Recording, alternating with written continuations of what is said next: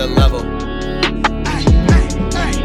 On, doing the most, let's make a toast. Shoot for the stars, 10 million gross. Came from the cracks, call me D Rose. Getting it done, you already know. Switch up the flow, can ignore how I glow. What's going on, everybody? You're here with another episode of Big Talk with Leezy with your host, Leezy the Gifted. And today I am joined by an extremely special guest. But before I get to my guest, guys, do not forget giftedbychoice.com. We got brand new hoodies. Don't forget to cop yours. Super limited quantities. Um, the Made for More hoodies are out. We love you. We appreciate you. Go cop yours and leave a rating and review on the iTunes store. It helps a lot for us to grow the movement organically that way. So leave a rating and review. Uh, if you've got Spotify or you use any other kind of spot um, streaming platform for the podcast, just share the podcast with a friend, share it on your social media, and don't forget to tag me. Okay, today's guest. This is super impromptu. We are here in the penthouse in the dog patch in San Francisco with my boy Evan. Everybody give a warm round of applause for Evan Maeda. What's up, brother? Thanks for having me, Lee. really, you're having me. I'm at your house. so, guys, this is sick. We were just watching. Um, who was it? John Mayer and what's the other guy's name? Uh, Jerry Lorenzo. Okay, so we're watching John Mayer, Jerry Lo- Lorenzo. He's the guy behind Fear of God, which I had never heard of before. Yeah. And they did an interview with Complex. Yeah. They were on the cover. Yeah, yeah. And it's yeah. cool because Jerry Lorenzo is, is a fashion guy, like Evan is, and John Mayer is a music guy, like I am. So we were watching this, and then like I started just getting inspired by the convo they were having. So a little impromptu. Uh, Yeah, well, impromptu. Guys, for those for those of you listening who don't really know, like, so first of all, Evan was on one of our podcast episodes a while back with Thomas. Um, still to this date, the longest episode I have, two hours. and Yeah, it was a long. Yeah. It was a long conversation. Yeah. Uh, and if you really follow my content closely, which I'm thankful that most of you do, like I've brought up Evan's name a million times. Evan's the guy who, uh, my senior year, I made him a mixtape and I slipped him my song in the mixtape, and he was like, "Oh, dude, this is sick. You should make a you should make a mixtape of your own songs." And so Evan was really one of the first people who inspired me to do music. Little did I know. Little did I know, he Ten know years later. I'd still be bothering you. I'd still be eating your chili. we just had some chili, that's why I said that. So, Ev, so first off, let's talk about um, a little bit. We were just talking right before. Um, we were talking about what exactly were we talking about right before? Because we talked about trends. No, no, we were talking about Yeah, I think I think one of the the big things was that like there is there was a discussion going on between Jerry and John Right. about the differences and the sim- similarities of Mm-hmm. like the fashion and the music process. oh yeah, that's it. That's what that's and what it was. And it like, and I think it just resonates because like, not only like are you coming from the music background, and then I also have had previous like experience in the fashion game, but like Mm-hmm. now you also been doing a lot of stuff with the GBC brand, Right.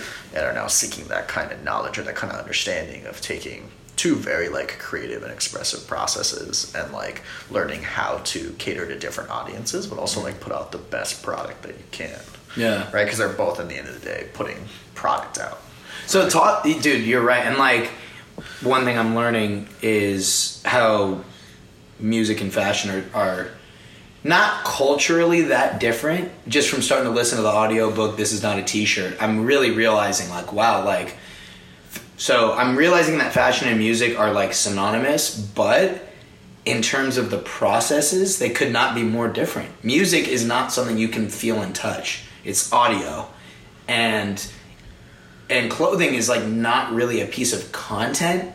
You can make content around it. It's a it's a thing you wear. Yeah. So so so talk about then the process kind of maybe from A to Z of like maybe creating like just your process with fashion. Yeah, I think I think that there are some really like underlying fundamental similarities between these two things, right? And mm-hmm. like I think when you're when you're so involved in one particular area, you see you see it very much in that with that lens. But I think the idea of things like um, uh, quality Yeah. and originality, I think these things spanned like across any type of thing that you make, right? Like, Yeah. because like any of the day, like you would say, right, that the music that you want to pull out, you want to put out is original and comes at a really high quality, right? Yeah.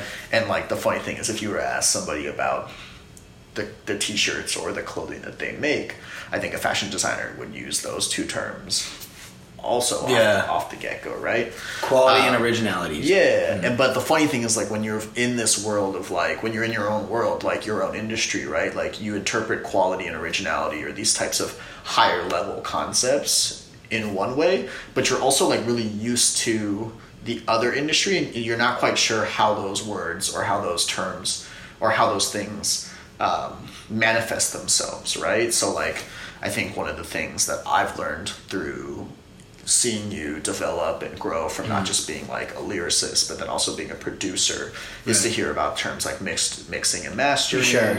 uh, talk, learning about sound levels learning about having an opportunity to like have your own like make your own beats and those types of stuff like as someone who is just a consumer of music there's a bunch of things that i probably don't get about all of that stuff because i'll be honest like i'm probably one of those people who like uh, those like music listeners who like s- sometimes like the shit that you make now sounds the same as the stuff like you were making on GarageBand like back in the day. You know what I'm saying? Like Because you don't know the difference, you mean? yeah, exactly. Okay. And then I think similarly to like in the fashion game, like now that you're in this, like there's a difference between like when you use one type of shirt or a different type of shirt with Of a different fabric blend to it, or when you use one printer that like you know, a screen printer that's made your graphic centered, but maybe a little bit larger than you thought it was going to be, or smaller than what you thought it was going to be. It's like Yeah, those types of things. Like, um, as the maker, we always notice, right? And we strive for whatever it is that the vision that we had out or what we want it to end, end up manifesting itself um, has to be, right? But as people who are on the other end, you're often just like, I don't notice these things, right? Or they can be things that are not noticed or explicitly called out, but make a huge difference in the end of the day, right? Like, someone may not be able to say, oh, like, I don't really like the GBC shirts because they're not a combination of polyester, cotton, and rayon, right? Like, no one's gonna say one's that. gonna say that, but No they're gonna, but they're gonna put that shirt on and be like, "Oh, I just don't really like how it fits. Like it's a little bit scratchy, right?" Similar thing, Or with- whatever it is. right? Or like similar thing with the music, right? If someone puts a song, it's like it's like I'm not out here gonna like I might be hearing like, "Oh, like I felt like the beat was a little bit louder than your voice was on it," and like I, I don't know, I just like it just. It just didn't go for me. You know what I- But like, oh, but you're over here in your head seeing like, oh, the levels were off or something. Or, Yeah, no, but and you know what's annoying? Like, um, sometimes you you you t- you got it's hard with critiques. You got to take Yeah. You got to take every critique. Right. You can't be soft about it. Right. But when people go, it's just not my vibe. Yeah. It's like I can Yeah. understand, or if you or if somebody says it's not the right vibe. Yeah. Well, there's this. It's like there's that's this- so that's a subjective thing to say. Well, also there's this like critique vocabulary that isn't doesn't exist either. You No, know what I'm saying like it's an unspoken, These people yeah. Who like, and especially as when you're on the side of making something, you mm-hmm. have the complete vocabulary Right. to speak about something, right? Like versus like the things you're making are not for people who will also have the same heightened understanding of of how these things are made. Yeah. But they'll have a very visceral reaction to it that can be described at so many different levels of detail. Mm. The worst one being this is not my vibe, to the most specific one being like I think you need to turn the bass levels up. You know? Sure, sure, Like- sure. And, I- I- and that's I- the same. That's the same same thing with like t-shirts, where like someone can be like, yeah, like I just didn't really like how it fit, super general, versus someone being like, yeah, I felt like the cut was much more slimmer on the torso, or like I felt like the chest area was like just not too big. Those are the types of. That's when you have that like real specific vocabulary, Yeah. right? That you that you speak, I speak, and the people who are in that industry making for those things speak. You know? Yeah, dude, and you know it's funny? Like, um, with music, I'm, I want to try to find a, more parallels between the fashion and music. Yeah. But with this one, I'm about to say is really like, come on, Ichi. We got the dog here with us, guys. Um, Ichiro. We uh, so with with what I'm doing with music now. You know, as you know, critiques are uh, really important to me, and I never will forget the early critiques was this sucks. Like your flow is literally bad. Yeah. Right. So now the critiques that I get from the inner music people, the more specific those critiques, the better the song. Because when people are saying something that's that minor, Yeah. I'm like, I don't think people are really going to notice because I and I know that you have to base a lot on what you feel. Like if I don't like the song, which is very rare that I make songs I don't like, but if I don't like it, it's like doesn't matter about mixing and mastering. I won't put it out if I don't like it. Mm. But if I like it, if I listen to it while it's mixed and mastered, and I believe in the mix and master, I'm gonna put it out. And every time I've done that with all my songs, it it ha- it just just hasn't failed me. I think people, some of my music friends will be like, I don't like how you did this hook, and da da da da da. But then fans will just be like, this song was sick, bro. You just did this, this, and that. It's just like, I think people, I think like you just gotta dial in with what you want. I think people are gonna vibe with it. Like, I think the people who are like you, your dream customer, your cult, do you, do you think it's like that with fashion? I mean, I think, I think like where we where it gets really difficult is that like you're borderlining something that is very self-expressive, but also takes on this very like consumer mindset also, right? Like mm. not only are you making music for you, but you're making music you hope other people will like. Oh, for right? sure. I'm not- And so like, yeah, right. What you I think the process you were just speaking to earlier is the core of what you need when you're making things, Yeah. especially that are so self-expressive. Like you gotta like the stuff you put out. Like Mm-hmm. if you get to a point where you're making things that you're not proud of or that like you wouldn't that you don't fuck with, you're probably not in the right space. Right. But to say that like that's the only thing is really difficult Right. also, right? Like Yeah, sure. because you're also trying to respond to an industry and market that you are trying to be a part of, right, and be successful in. Yeah. I think like, and, and, and I don't think it's very different, but I think with music because it's so ephemeral and the industry has moved its way to being where like the music itself isn't a commodity anymore. Like Mm. you can put out music and not necessarily have to feel the listeners support through the way of like monetary like support and that like no like people aren't buying songs i think what the harder part about the music uh, not the music the um the, the, the t-shirts and the fashion stuff is that like when you create things when you create fashion stuff like unless you're like high-end fashion doing runway shit and have and have the backing for it like you're making things for consumers and like you can very much initially try to think about it in a way that's like, yo, are- is someone actually to want to buy this or wear this? And that's where I would say that like maybe the levels in which you can focus on that core of yourself and how you feel about it might differ a little bit more. I would say that the that level of originality and expression that like you as the person who's making that have to be there. Like mm. the stuff you put out should be stuff that you like. Right. But I will say that like through my time with GBC, I focused just as much about what other people were interested in as what I was also interested in mm. when it came to making things. But it was never like in an unauthentic way. It's just this idea of like knowing where people are at and trying to meet people where they are, you know? Dude, it, well, this is a big differentiator, I think. But you correct me if you think I'm wrong here. But like, I think fashion has more pressure to be something other people like. It is literally like you're not just if if you were just making all one of ones for you to wear. Yeah. But it's just like nobody starts a clothing brand to make I mean, Right? Yeah, it, it could be. It could be like what the actual like output is at the end of the day. Right. Like music is something that we all listen to. That's actually like very personal, right? Like, Yeah. You put it on your like you're listening to it while you're doing stuff. Right. Um, you got your headphones in. Nobody else has to listen to the same music you're listening to. Hmm. Yeah. When you go to concerts for stuff, you're going with people who are like-minded in the things that they like, right? Like. Right. And so I think for that, music is much more personal in that way. Fashion, I think, although That's interesting. and we could have a we could have a whole nother discussion about where fashion should be. We should talk about it right now. Is that? But like, I think mainstream and commercial fashion is much more focused on what how you will feel presenting yourself with that stuff to other people. That's that's what I'm saying. I think that's a huge. Difference. Oh, that's interesting what you said the huge- earbuds and shit. It's a huge difference. Um, should it be like that? I don't think so. Like I think as I've like grown up, still enjoying like you know I'm a couple years out of being a part of the industry, Sure. much more like specifically, but like as I've like still part- partaken as a as a consumer and as like my own like maker on the side, like I think I've learned that like fashion and one's idea of fashion should actually probably sit closer to the idea of music in that kind of way. Like we shouldn't really be wearing things to like impress other people or hope that other people will think they're cool. Right. We should really just be wearing things that like make ourselves feel better or like speak to Right. like what we like, you know. Um, and in that way, I think it's very similar to music. But I would say that like the pressure of being a part of that industry is just not as there. Like fashion is very much driven off of this ideal coolness perception. It's like it's like Instagram at this point. You know what I'm saying? Like That's kind of sometimes. and music can get there. Yeah, too, that's what I was gonna say. Is like music can kind of, music can kind of be like that. I mean, especially like the hip hop rap genre. totally.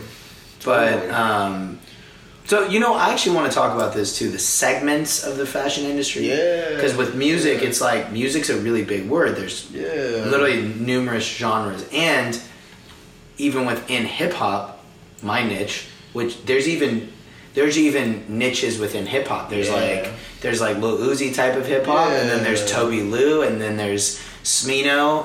Why am I naming artists Gabe likes? Then there's like Kevin Gates and Drake. I, I have no, yeah. It's So like- you lost me. You made me feel really old just now because like I honestly haven't even listened to most of those dudes. I just thought about- those people you just talked You know about. But okay, then there's like classic rock.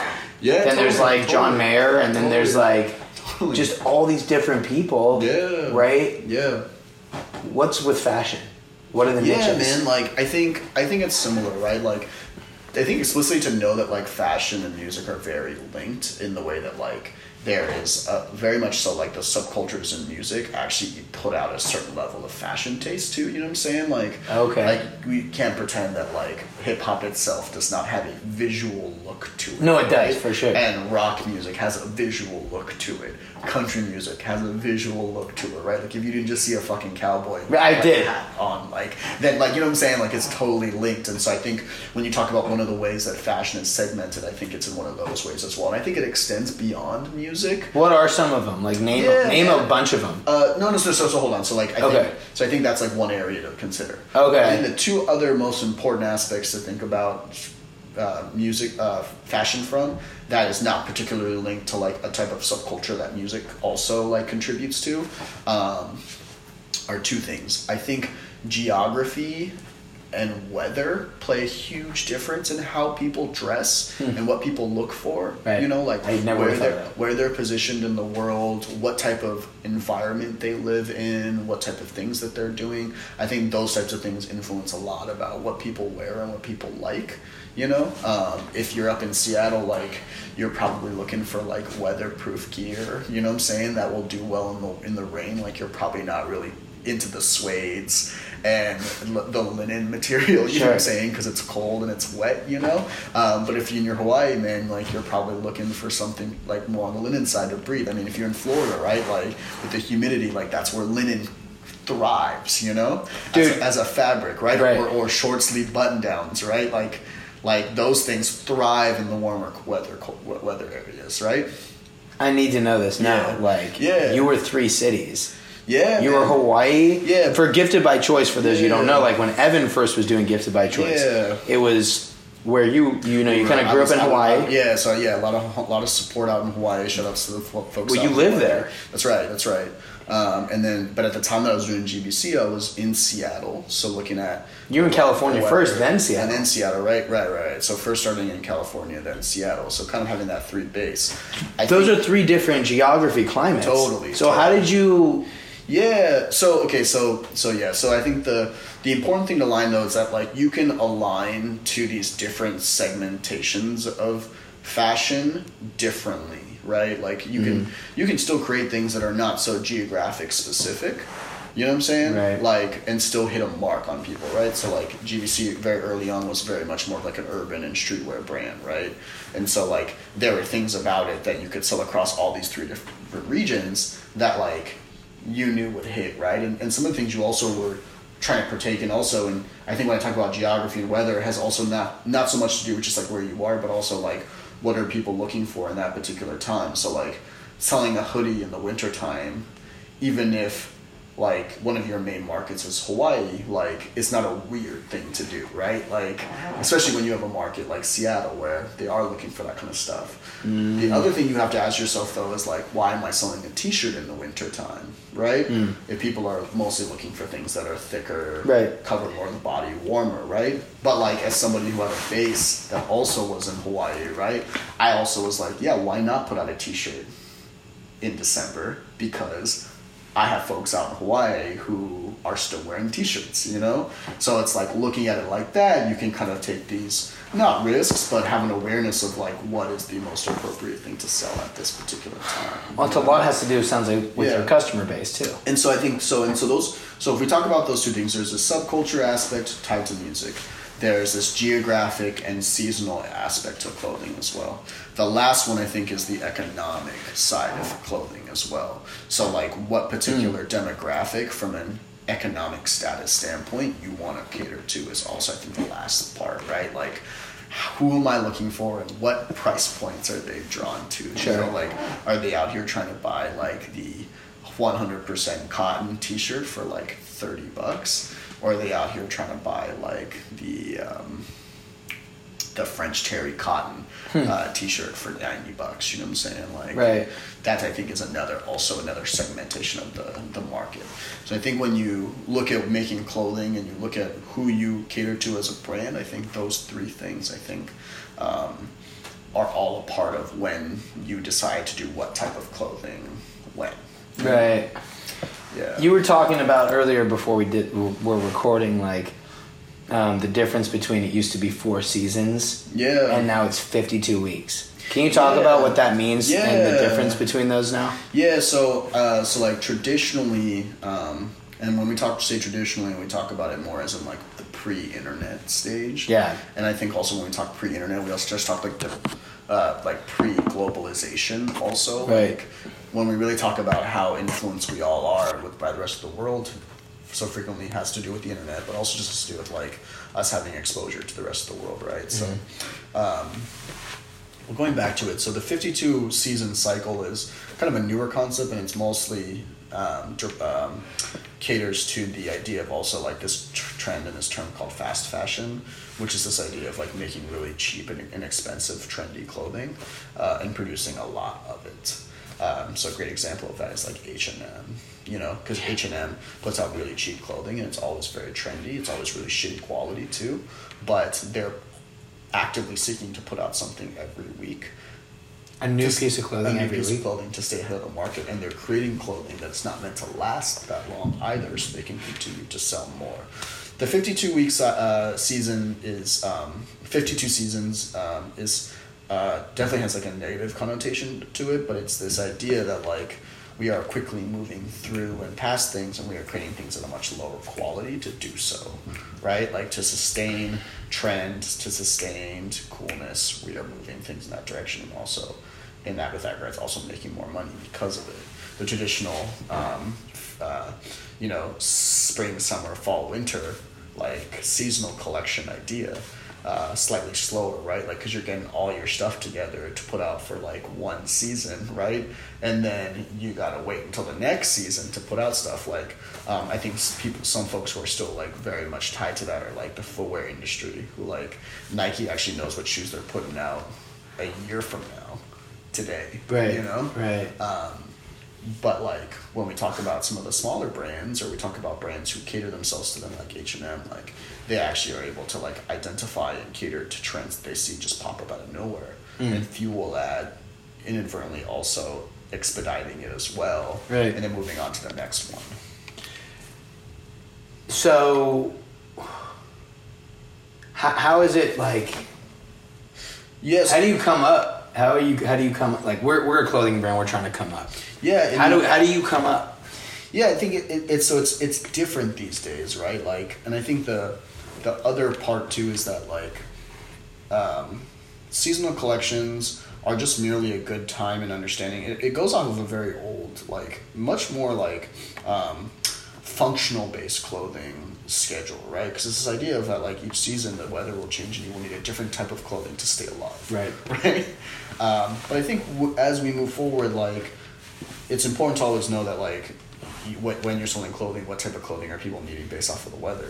But also, like, I think, you know, with GBC, actually, we started off with much more seasonal collections and then actually moved much towards con- uh, conceptual collections. Okay. And so I think like where we are today is I think a lot of brands are now putting out more conceptual collections, and I think this is where things like storytelling and marketing and social strategies are starting to become much more important, but also just like a big part about deciding what you put out and what it what it looks like, just as much as like the seasons. You know, like you know, like the season will tell you if you should put out a hoodie or a tank top. Sure. But what people are really looking for are these differentiating products that speak to them or send out a message that they get, right? Right. And so, like, for uh, I think being in this industry nowadays, it's really about trying to put together and package this idea or collection that speaks to a, a particular idea or concept that you can get people around. Yeah. And get people to want to buy into.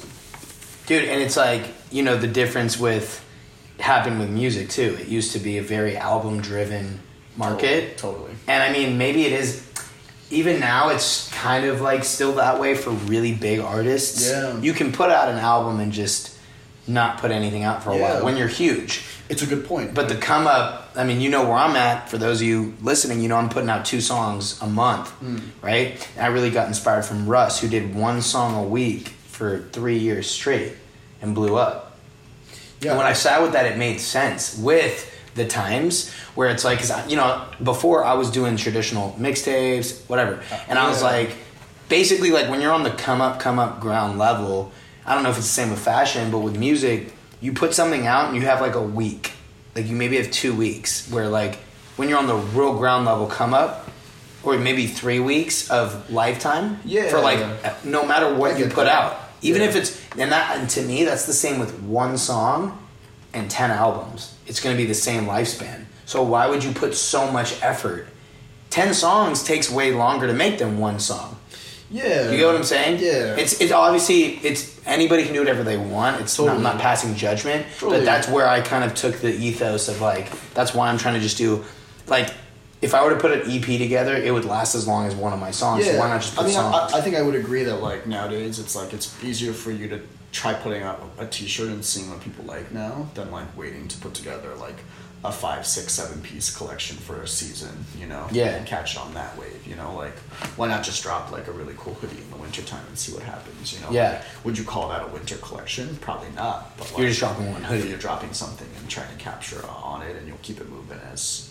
as it succeeds or doesn't, right? The other thing too that's tough with you know we talked about this with music for me it doesn't cost me any money to make music it's free Yeah. so I can make as much as I want with clothing if you're on the come up and you're balling comes, on free when it comes to money perspective. Time is also a commodity. sure but if you have a lot of time and no money it's like you're good to go with Maybe you should be a, yeah. but with but if you you just said maybe you should be a musician Well, I mean, you're- I am well, but I mean, I mean, like, no but with the clothing you have to put money if you have it time and you have no money, you really can't be a part of the clothing game. You know? exactly Yeah.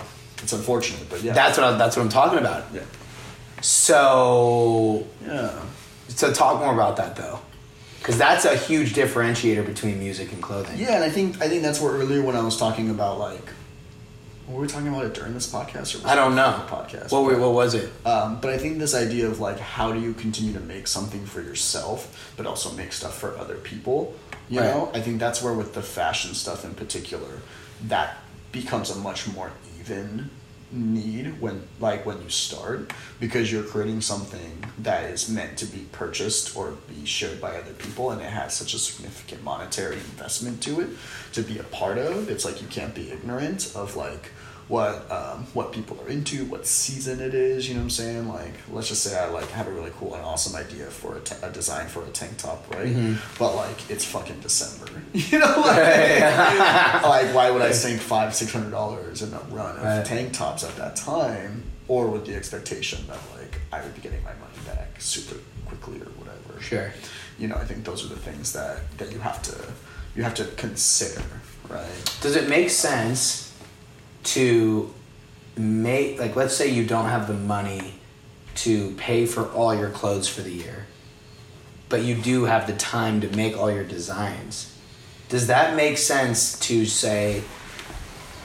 I guess you call it front load. I front load all my songs. I have my songs for March, April, and May. March, Yeah. April, right? Does that make sense to do that with designs? Well, to so be like, yeah, we have our summer and Yeah, winter so- and next January. But I think I think what you have to look at is like how what is the opportunity for some for you the person you the the the the the, uh, the fan the consumer whatever you want to call them to be able to consume what you make? Like a, a fashion designer or a budding fashion designer can draw sketches can create really high resolution mock-ups on the computer and make clothing all they want for free. Same thing with the amount of time they have right? But like in the end of the day like because it's because clothing is a um, is a it's a physical product, right? Like um, it is difficult to like this idea of front load Yeah, yeah. or whatnot. Like I mean, if you have an idea of that was clothing you want to make and you design it all because you have the time, but you're still waiting on a couple paychecks to get it, like for sure do it in that way, right? Mm-hmm. But like it's really tough though to the idea of like making clothes without the financial investment Yeah. opportunities Yeah. also. Um, I think, but I think it's similarly. I think it's similarly to also how like, like you couldn't expect yourself to be putting out high quality music without the investment of certain equipment or Uh-huh. programs and that kind of stuff too. Well- you know, like It- yeah, um, I think when we just what like the difference is just that bar- the, the threshold barrier, right? Sure. Like you can still go to Target and buy a bunch of T-shirts and like buy one of those like iron-on printer sheets. You know what I'm saying? You ever seen those? You ever see those where like you can literally print on a piece of paper and then Mm-hmm. Yeah. like iron it onto a Yeah. shirt You could totally do that for way cheaper than any of the other stuff on. But you couldn't expect yourself to be putting out stuff that you would see in Nordstrom's or at, at, at a fucking store Sure. if you were doing it that way. But you could still make clothes if you wanted to. Right. Or you could make a graphic t-shirt if you wanted to that way. Right. And I made some of the early GBC t-shirts like that, you know? It's a great way to just try out something new, right? right. Um, but I think where I think where it falls apart is definitely like the difference in how whatever it is you want to make is consumed between music and fashion, right? Like fashion is a physical product, Yeah. whereas music is not. Yeah. And we were talking about the difference in how this was definitely before the pod. Yeah. We were talking about the differences in how clothing is consumed and music is consumed. Music is a three minute song. It's a subscription based mostly nowadays. Um, there's a higher maybe there's a higher volume. I don't know, maybe not, but there's a lot of music out there. Yeah. right? I don't know if there's it's, as it's, much it's, clothes. it's tough to say. Like Yeah. at, at this point, like there are a lot of people making stuff nowadays. Yeah. I remember back when I first started GBC 2000, end of 2010, early 2011. Instagram had only been around as a product for a year Right. at that time. How many users did it have? Oh, like barely any. They were growing traction at least, but for sure, sure. like I mean, like I remember when you told me to get an Instagram. Yeah, and I was- was like, that was shit ain't gonna blow. And you're like, dude, it has 300 million was users. super early, man. Yeah. And, and, like, but like, and now like every, like you'll get followed by a random clothing brand every other day now. You know, like looking for followers. It's a completely different market now. Is it more democratized? Is it, um, is it like did the threshold of a barrier open up a little bit? Yeah, for sure. Um, so that's where I can't say that like there's more music in the world than there are T-shirts out there to buy. Like. Maybe maybe they're similar, you Yeah. know? Um, but both things have seen such a huge has have seen such a huge increase over the like expansion of like not only platforms to share but also ways to create right like we even also had a conversation conversation about drop shipping right like drop Yeah. shipping also changes the way that people make things too Yeah. they don't actually physically have to have anything anymore to make it happen they can just design something on the computer add it to one of these drop shipping sites and see if their shit sells right? Right. like that also completely changes the game as well right like the barrier to entry is so much lower It's actually zero. yeah it's so much it's so much lower yeah Yeah. Yeah, no, and that's like um similarly with music, there's like sites like splice.com where you can download sounds to make your beats out of. For so you don't have to know music theory. You can download someone else's sound and you can make a beat. And I don't think there's any I mean that's how I started making beats. Now That's I, right. now I play the piano and stuff, so I I have a mixture. that's right So um that's right it's very very similar you know Yeah. with that and i mean a lot of people blow up music careers from covers Yeah. where they just don't even they just sing someone else's song Totally. and people I, like I, it I know this, bro. I, Yeah. I'm Asian. I grew up in grew up through the Asian YouTube era. yeah yeah all those fools have careers based off of making covers of other music. It's You know what I'm crazy. Like, It's it's it's YouTube. It's a thing. yeah. I mean, do you think that like because a lot of people get really upset about the rise of social media? People seem to think that it's really ruining our world. Yeah. I mean, and it's like, sure, it could, it couldn't, but it's Yeah. it, it, does and it doesn't. It's like to me, I don't feel like, like I feel like where things are are just where things are. Yeah, it's a good question, man. I mean, like you have people who are talking about it in extreme cases of terribleness, and then in extreme cases of success, right? Like, not a day goes by that the internet is not saving lives and killing people at the same time, right? Um, I think where like my stance with social media is whether or not it's a net positive or, or not is um, just more of like, do you feel like your usage of social media is bringing you closer to who you want to be or how authentic you feel like you can be in this world? I think is where you just have to determine for yourself whether or not social media is helping you in that way. Like the access to information and the access to content is so huge that like if you're accessing it for the right reasons and growing as an individual it's probably the best tool that you have in your tool chest right Yeah. but if you're using it to get exposure to what other people like and what other people are telling you is cool and you are moving farther away from the things you like and more into the things that you think other people will like if you partake in them then you're not using it correctly in that way Right.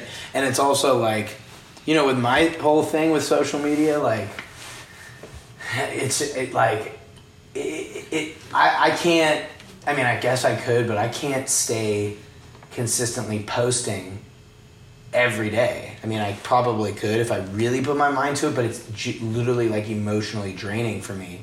And this is talking about my Leezy the Gifted personal brand, not my clients. For sure. Clients I post because it's work. Yeah. For me though, like to present myself, sometimes you just don't feel like going to a freaking speed dating event. Sometimes you don't feel like going out with your friends. Sometimes you really do just need to sit and watch Netflix by yourself or you need to just read a book. yeah So that's similar to why me with Instagram. Some days, some weeks, I'm like, I just posted twice a day every day. And then I'll go four days, I won't post. But it's just like, it's just emotionally draining. Because I don't want to present myself Totally. to everybody. It's, totally It's, it's like, because in one way you're actually moving more authentically to you right like you're actually responding to like hey like i don't i'm, I'm like riding a high right now and i like want to share the world with what i'm doing today Yeah. and other days you're like i'm not fucking feeling it so i'm not posting that's the more authentic way to go about using it versus like feeling like you're forced to post stuff even when you're not feeling it when you're not doing something cool you know Right. like those things or when you don't think you're doing something that will look great if you post it on the internet like those are those are the ways that you should be using it you know? Well, and what's tough too is like, it's just like with we, we were talking about music and fashion. Like if you make a song, this was definitely before the podcast. When you make a when you make music and you release it, you are releasing it for other people. Same with clothing. I mean, unless you're literally sewing your own clothes, which I know you sew, but if you're literally just sewing clothing just because you literally are like, no, I just want to make my own clothes. Yeah. If you're not doing that and you're making a clothing brand for other people, what gets really tough is when you don't get you don't get the reception that you wanted. Totally So that's another reason that I Yeah. that I don't post because why would I post a picture and not want likes and comments? That's why I'm posting. Yeah, And it's that one. It's sucks. one reason why you why you would post, right? It's one of the reasons. Yeah, It's one of the objective reasons. Subjectively, it's also because I want to connect with people and I want people to feel inspired and I want to. yeah. I mean, I wouldn't call it a subjective or an objective reason. You're just doing it for either a you or for an other people reason, right? Yes. Like, like with clothes, right? Like you can either make clothing for yourself or you can make clothing for other people, Right, like, right. Uh, and if you make clothing for yourself, you probably should be sewing your own stuff so you can make one of one. Sure. Live that life, right? But if you start to work in larger quantities or whatnot, like you're probably starting making it for other people. Similarly with music, like if you want to make music just for you, like sure you can do that. Like it's you know make music you want to hear, right? Right. Maybe they, it's a lot easier to then share that music out with the world. But then at some point you actually then hit a point where if people are listening, you want to make music that other people enjoy, right? And then all of a sudden now you're caught in this thing where you're not just making it for yourself anymore. You're making it for you, and you're making it for people who are listening, right? I think with I think with fashion too, like the same thing should be said as like you know when you you always want to start from a place where you are making things that you like, and the things that you think are either missing out there or speak much more to who you are as a person, right? Or the things that you like or the things that you care about. At some point, if you do that, you'll find other people who also think similarly, feel similarly, and want to partake or enjoy the things that you make too. And at that point, you then just have to decide, or maybe subconsciously or consciously, you realize that like now you're no longer just doing it for yourself, and that's and that's a moment when um, you start down a path that could lead you down a very difficult one that takes you farther away from you, right? Right. There's nothing wrong with it, but it just it's a That's tough though. it's identify. It, you just have to be self aware about it. Dude, that's that's tough. I mean, we see that the we see people get really big, and we we say they sell out, quote Yeah. unquote. They sell out. I mean, I don't I don't like to say that when people sell out because I don't you don't really know what that artist or that fashion designer is going through. I mean, they put everything into this craft, and then that craft has been lucky enough to give them the opportunity to make a living. So it's like now I'm not just making shit to have fun. It's like no, I'm not gonna Yeah. be able to feed my family if this doesn't sell. That's a whole nother mindset. Yeah, but then it, but then it's also lost. Like, but then, but, but then there's no problem. There's no reason why it's it, it's it's not okay that it, it's lost you too, because it's become farther away from something that you like, right? Like, Mm-hmm. an artist who sells out is not an artist who's doing anything wrong. It just means that you no longer connect with what they're doing anymore. Yeah. It means you should probably like this is it's a cycle, right?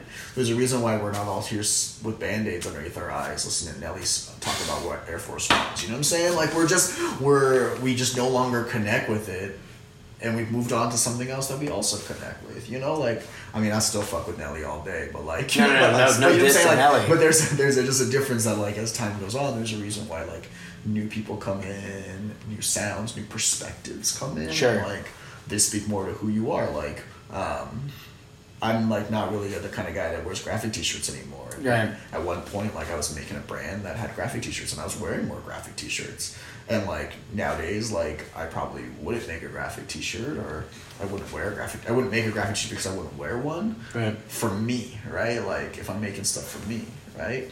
Um, and but that's just recognizing that like my audience and what I'm into is now different, and I just like if I'm gonna make stuff, it's not gonna be for people who like graphic T-shirts. It's gonna be people who like the kind of stuff that I like. Yeah, sure, sure, of course. Yeah. Now, um, by the way, like Air Force Ones, like tangent, but like you know my cousin Ella, Yeah. who's in eighth grade. Yeah. Like for her birthday in January, she had gotten a pair of like Coke white Air Force Ones, like brand new. Oh, yeah, man. And I was like, those Air Force Ones are sick. And then we got to talking, and she didn't even know that like they came out a while ago. Oh, yeah, man. She didn't know the Nelly song, and I was like, "Wait, you didn't know that these are?" Re-? She didn't know what the word re-retro even was. I was like, Yeah. "No, like I was like, you know that these are re-retroing?" And she's like, "What's that mean?" I'm like, Well, just think. I mean, like, It's crazy. Yeah, because people can be wearing Air Force Ones and not realize that they originally came out as a performance basketball shoe that Rasheed Wallace wore on the court. You know what I'm saying? Right. Same people. Same. Same. "Is way- that what they were?" Yeah, man. It was for Rasheed Wallace. No, no, no. But like Rasheed Wallace wore them on the court. They were originally like performance basketball sneakers. It's the same. They're thing- not bad for basketball, actually. They're not bad, but they are, do not have the latest technologies. But they had No. the latest technologies at the time when they came out in 1980, right? right. Like, Is that when uh, they came out? 1980, I believe. Yeah. Oh shit. Yeah. Um, I think similarly to like people don't realize that uh, Chuck Taylors were also a performance basketball sneaker. Yeah, you know? they actually were the basketball they were sneaker. the basketball sneaker. Right. And at the time, man, like, and that's and that's crazy that like now we live in a world where like we have all these things that no longer. You want to know something funny, by the way? Nike Yeah. owns Converse now. Oh, hundred percent. How crazy is that? Yeah, I mean, Because Yeah. before Nike was like nothing. When Converse, like when Larry Bird and Magic Johnson were rocking Converse, Yeah. Nike couldn't even rear its ugly head. Like that, no one knew. I know, but ask yourself how many Nike models you know nowadays, and how many how many Chuck Taylor, uh, how many Converse models you know nowadays too, right? Like, you mean? like there's a growth curve. There's a growth. No, no. I know, but how crazy is that? That the times can change. Oh, totally, man. Like Nike went from like everybody going Nike, ugh, to like now Nike owns the one who used to be the big dog. totally. Jordan almost didn't sign with Nike. Yeah, man. He was gonna sign with I think I think he was gonna sign with Yeah. Converse. Yeah, and and just think actually nowadays there are kids out here in their teens who are rocking Jordans and don't even know why the shoes they're wearing are significant. Yeah. Or like why Michael Jordan is regarded as the goat. You know, like They have no don't clue. They just know- I'll be honest, I barely know. I mean, it just Right. depends on what age you are, right? You're Right. saying? Like, like, like we were born in the '90s, man. Like we caught a real small tail end of it, but like we missed the whole championship run because we were just We fucking being war- born. You know Right. what I'm saying? like, but No, but, we but like, but like, Right. we, were, we were enough that like to watch highlights. Like my, you know, like my my parents, my grandparents were really into Jordan growing up. Like I Jordan rookie cards. Like you know, what I'm saying like the whole thing was there. You know what I'm saying? Right. But like now, if you think about it, there's these kids these days who are so fucking far from that. You know, like Well, no, that they have LeBron now. Like they have a they different, it LeBron exactly. Different icons. Exactly, exactly. And, and and I've always this is actually sort of related to what we're talking about because really what we're talking just about. kinda going off on no, no, we're talking about culture. We, we, we, We're talking about urban pop culture. Really, is what we're talking about, and it's like, it's like, all the old heads will never let LeBron be the goat. No, no. The dudes who watched, but but th- they're It's an era thing, right? But it depends. Their reasoning is I've watched both. Right? Their reasoning is I've watched both. So I have more of an opinion than you. You never Yeah. watched Jordan. Yeah, dude. And just like how there are some kids these days who like are who will say that Steph Curry is the greatest player they've ever Sure. alive. And honestly, he deserves that title to them. You know what I'm saying? Right. Like, you know, someday we'll be having this conversation about Giannis probably too, man. Like, Yeah, right. Or LeBron. I mean, when LeBron retires, people are going to start talking about him differently.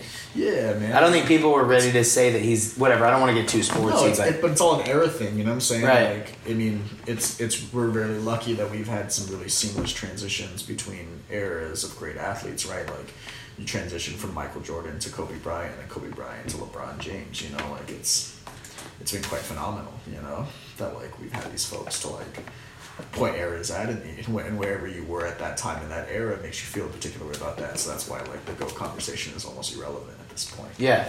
You know, um it's interesting like with music music's kind of weird or at least like I don't know much music. I only know hip hop. Yeah. It's so subjective. Yeah. Sports isn't really that subjective. Yeah, because you can you win. It's just like whoever has the numbers and wins. Yeah, and like who puts up the numbers. Yeah. That's it. Like Yeah. most people would agree that James Harden is never going to be at the level of Kobe. He never has won a championship. yeah, So it's just like you can't give it to because he just didn't win as much. You as has not won. Let's Yeah. let's- you know, yeah. But it's like, but here's the, here's the thing. I'm gonna, I'm literally about to argue with myself. Like with music, it's like I used to get into the whole who's the top five rappers dead or alive, right? Yeah. And to me, I, I grew out of that conversation because I realized, well, wait, what are we talking about? Nobody ever wins these conversations, so why are we having it? Now though, I've like looked at it, and, I, and so in my head, I'm like, oh, I'm frustrated with music because it's not competitive mm. to its core. We made it up. We invented. Sports is competitive to its core. Yeah. Music isn't, right? Like, who's the biggest artist? But then I thought about it and I go, Well. I bet Drake doesn't say that though. I was thinking about like dudes who just really like Drake, Kanye, Jay Z, Beyonce probably don't think that. They are really the biggest. We Is that right? You know? But you're also like at that point you're playing with yourself. You know what I'm saying? Like you're just trying to beat you. You know Ooh, I don't like that. why? I don't know. I mean, I do like it. You're just trying to be. Be- you're just trying to put out something better than the last thing you put out. You know, and better is subjective. You know. Well, I like that with music actually, but I don't like it with sports because that's not how it works. No, sports sports will never have that specific because sports Right. is, is is a is a comp- competition based like. That's the point of it. Exactly. That's the beat- art. to beat someone else. That's the art of sports. Yeah, but yeah, it's about it's still about you. You know what I'm saying? Like, You know what's tough is now I'm in the world of like entrepreneurship and like business and stuff. That's really hard too. what? Well, what is it to its core? Sports is not about delivering value. Like sports is like I'm gonna beat you, Yeah, right? Now the sports industry, entertainment industry, that's different. yeah, James Harden's a stud. yeah, He entertains. He doesn't win championships though. yeah. But they sell tickets. Yeah, so like with entrepreneurship, there's not entertainment. It's not like that. It's it's bringing value. It's purely bringing value. sure. That's what I'm like. It's so weird. Like, but it's and it's uber competitive. Yeah, Like entrepreneurship, if you don't think it's competitive, you're wrong. It's super right. yeah, It's just like I think entrepreneurship is almost like it's almost like a middle ground between athletics and art because there's art to entrepreneurship. There's creativity. sure. I mean, but there's also real competition. Yeah, I mean, I, um, I almost think you're giving a little bit too much weight to entrepreneurship in general as a like as a, as a concept. Like, um, Why do you say that? I think it just depends on how you regard entrepreneurship as like. I think really I just mean if you own a business. Yeah, yeah, but but but like when you own a business, like success, you, you, you have to look at what success looks like for you. You know, being entrepreneurship is actually more about you than anything. You know. Oh, I get what you mean because like not everyone wants to make a million bucks. Some That's people. right. No, I agree with that. Like but at the same time, there's competitors to you that want to knock you off. That's right. And when people have to this, when people have to figure out what they're going to do with their money, they are going to choose between you and somebody similar to you. That's right. And, and there's the there's the market competitiveness Right. to it too, right? But would you say that the success of an entrepreneur is is like having is is is ha- is having a store and making more stores? No, no, having a store no. and having a successful store, Right. or having a store that can't get taken down by the competition. I know exactly right, and that to me is where the art part comes in in a way. Because Yeah. music is like I'm just competing with myself, Yeah. and that's where there's that artistic part of entrepreneurship, but it is a very real competition. Yeah. Because unfortunately, like But what is success also in entrepreneurship? It's that is literally dependent on the entrepreneur. There is literally no measure of it. It's what do you think? It's what you want. Right. And would you say that that makes it fundamentally different than sports? Uh, yeah. Oh, for sure. Because sports literally is like you either win or you lose. That's it. It's black and white. Yeah. But but I will say what, this. What about the love of the game? I was just about to say that. no, that's no. I know you're kind of saying it as a joke, but I did an interview with uh, Brian Sullivan. He's a basketball coach too, and he used to coach at De La Salle. He coached at De La Salle for, um, I think, 28 years. Damn. Yeah, alongside he was ass- assistant coach to Coach Frank Allocco Sr., who's legendary basketball coach. So Coach Frank Allocco Sr. and Sullivan, they won 90% of their games in 28 years. Yeah. But listen to this, they only won three state championships. Not only, that's a lot of state championships. Yeah. Let's not get it twisted. But Coach Sullivan made me realize he's like, that means that we were losers for 25 years. and like, he didn't say it in Well, those means- words. well, but I mean, but that means that the ten percent of the games that they lost were really fucking important games. Yeah, yeah, yeah. No, but he didn't. And he didn't say the word losers. He said we ended our seasons with losses. Twenty five years. We ended on a heartbreak. He's like, but were we losers? He's like, did we get nothing? No, that's ridiculous. That makes no sense. And and then I was like, he really made me realize the process. He made me understand um, because you were talking because like in, in the NBA, right? There's 30 teams. There's one winner. So like, if you didn't win the championship, did you have a shitty season? It's like so hard for the Warriors. The Warriors won 73 and 9. They went that year and they lost in the championship. Let's not talk about that year. No, but it's like was that a shitty season? it's a season to learn from. It was a body of work. It's hard to just be like that season sucked. It's like they broke hella records. Curry broke records. But that's also uh, that's almost also opposite of this idea of like um, sports being very binary, win or lose, right? Like Yeah, it is. like now you're out here trying to trying to say like what does winning in sports really mean, right? And like is it a body of work or is it just continuing to win until the last game that you Well, it's the same with James Harden. If James Harden retires and never won an NBA championship, I would never look at him and go, he had a shitty career. I wouldn't. Charles Barkley never won a championship. He's a Hall of Famer. But then does that? But then that makes sports a lot more similar to art. Yeah, it does. Yeah, it does. You know. No, but Which that's why we can continue to have this go. no, but we no, but we develop what, what I just said. I think mm, no, actually, maybe not. I think I think I'm just. It's hard, dude. The core concept of things, and then there's the surrounding things. The Yeah. core concept of sports: I win, you lose. That's it. But then there's also the preparation and the journey, and then what do you learn from losing? What do you get from winning? It's like, but the core concept of music is not the same as the core concept of sports. The core concept of music is, I don't even know. Actually, I have no idea.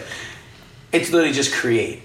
Maybe there is no core concept to sports though too. Like maybe you're just trying to make it simpler than it really is. Like Yeah, sports maybe. are not that simple. You know. No, I agree. Being a basketball coach now, it's like, you know, I coach middle schoolers. I coach two seventh grade teams, Yeah. and our head coach Frank Allocco Jr. constantly reminds me. Remember what we're here to do. We're here to teach life lessons. Like it's obviously amazing for us to win, but dude, just remember that these kids are in seventh grade. It's Yeah. way more important for them to get life Right. lessons. And, and I mean, also just realize how quickly you go from this idea of like sports being winning or losing, and then going to individual people's careers or individual people's success marks. Team, uh, people don't win championships; teams win championships. That's true, too, you right. know? And like, Unless you're a tennis player.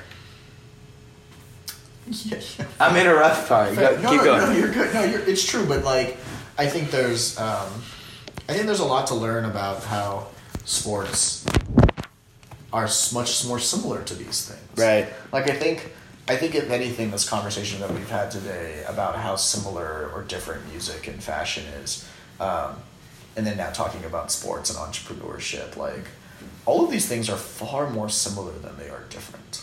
That's so crazy. I mean, you're really right about that. Yeah. And that like it really just depends on what angle you're looking at it from that lets you know how much it is or isn't similar to the things the other things in your life, right? Like cuz you only have so much time. Yeah. Yeah. Bro, I'm just mind blown. Yeah. I mean, I just feel like I don't know. I've always been operating on the con. I've always been operating on. Th- th- this is one of the reasons I've been having trouble with hyper focus. Mm.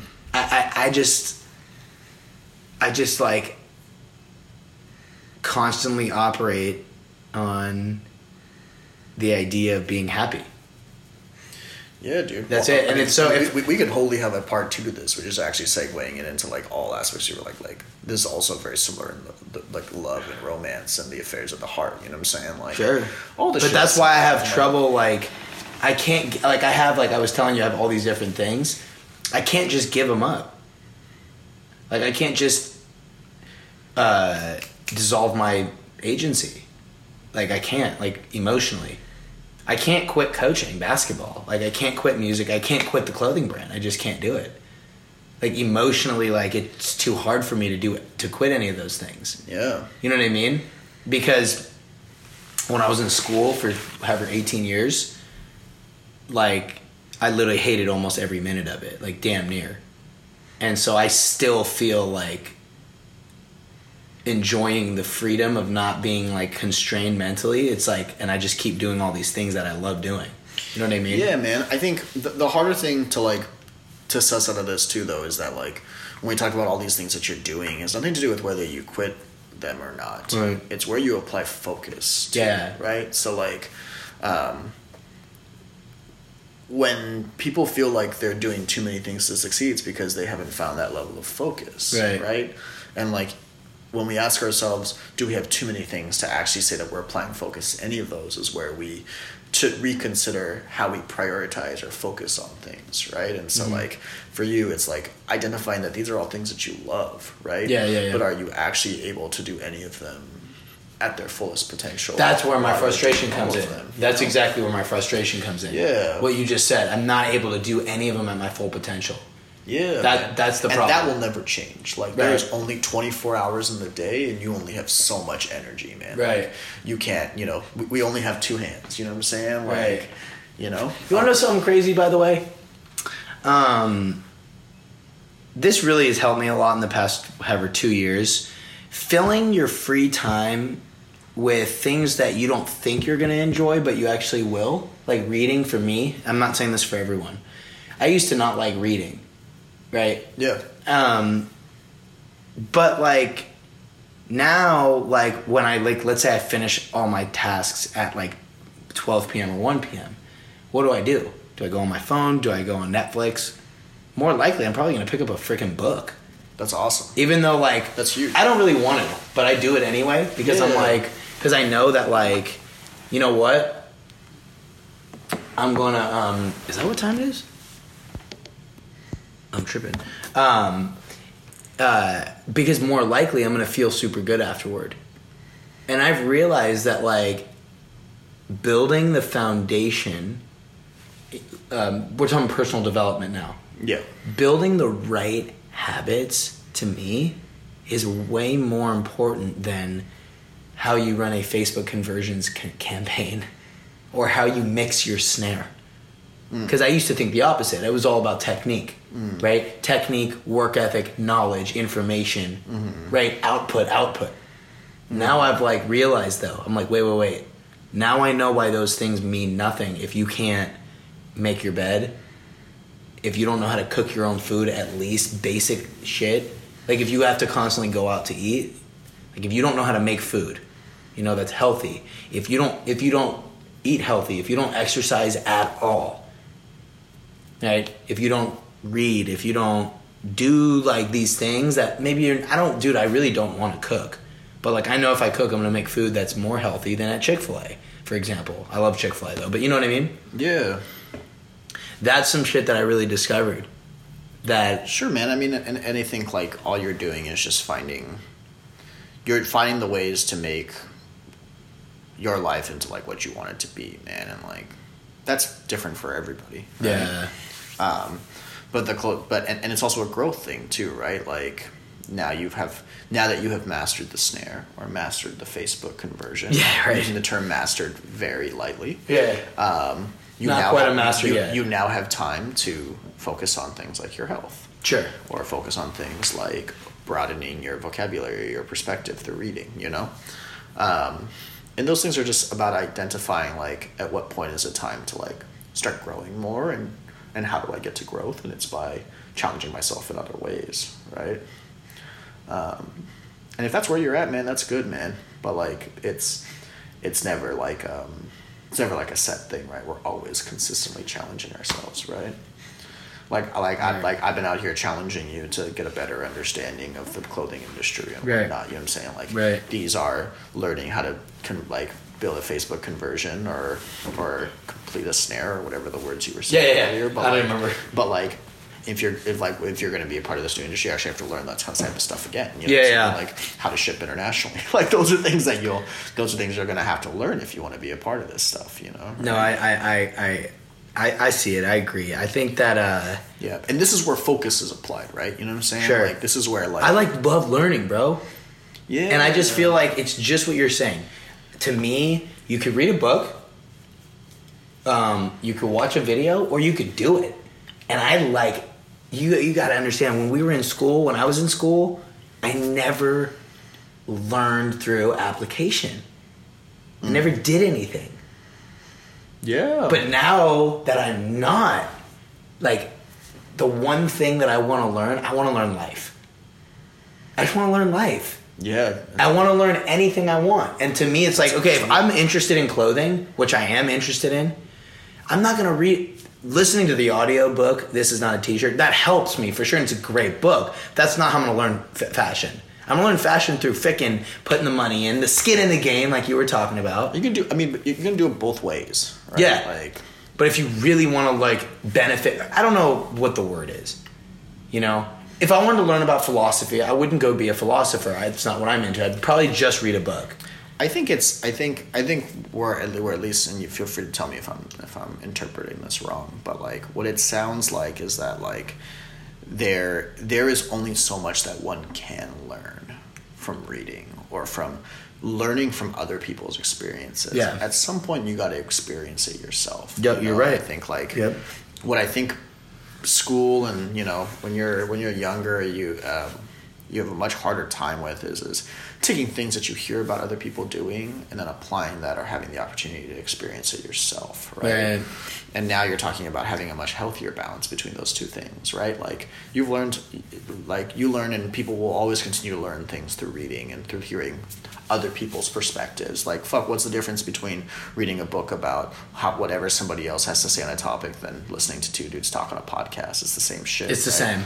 right um, and in the end of the day like we're out here talking about what are the differences between these types of um, industries or um, how to be successful in any of those types of things but these people who are listening will eventually have to go like okay i'm done listening to these people talk about it i'm going to go now try to apply some of this stuff in my life right and like that's those are two different things that can both get you to the place that you want to get to which is knowing more and doing more of the things you want to do Yeah. you know Dude, it, yeah, I mean, yeah. I, I think we should wrap it up because we now we're literally about to go for another hour. I mean, we just yeah.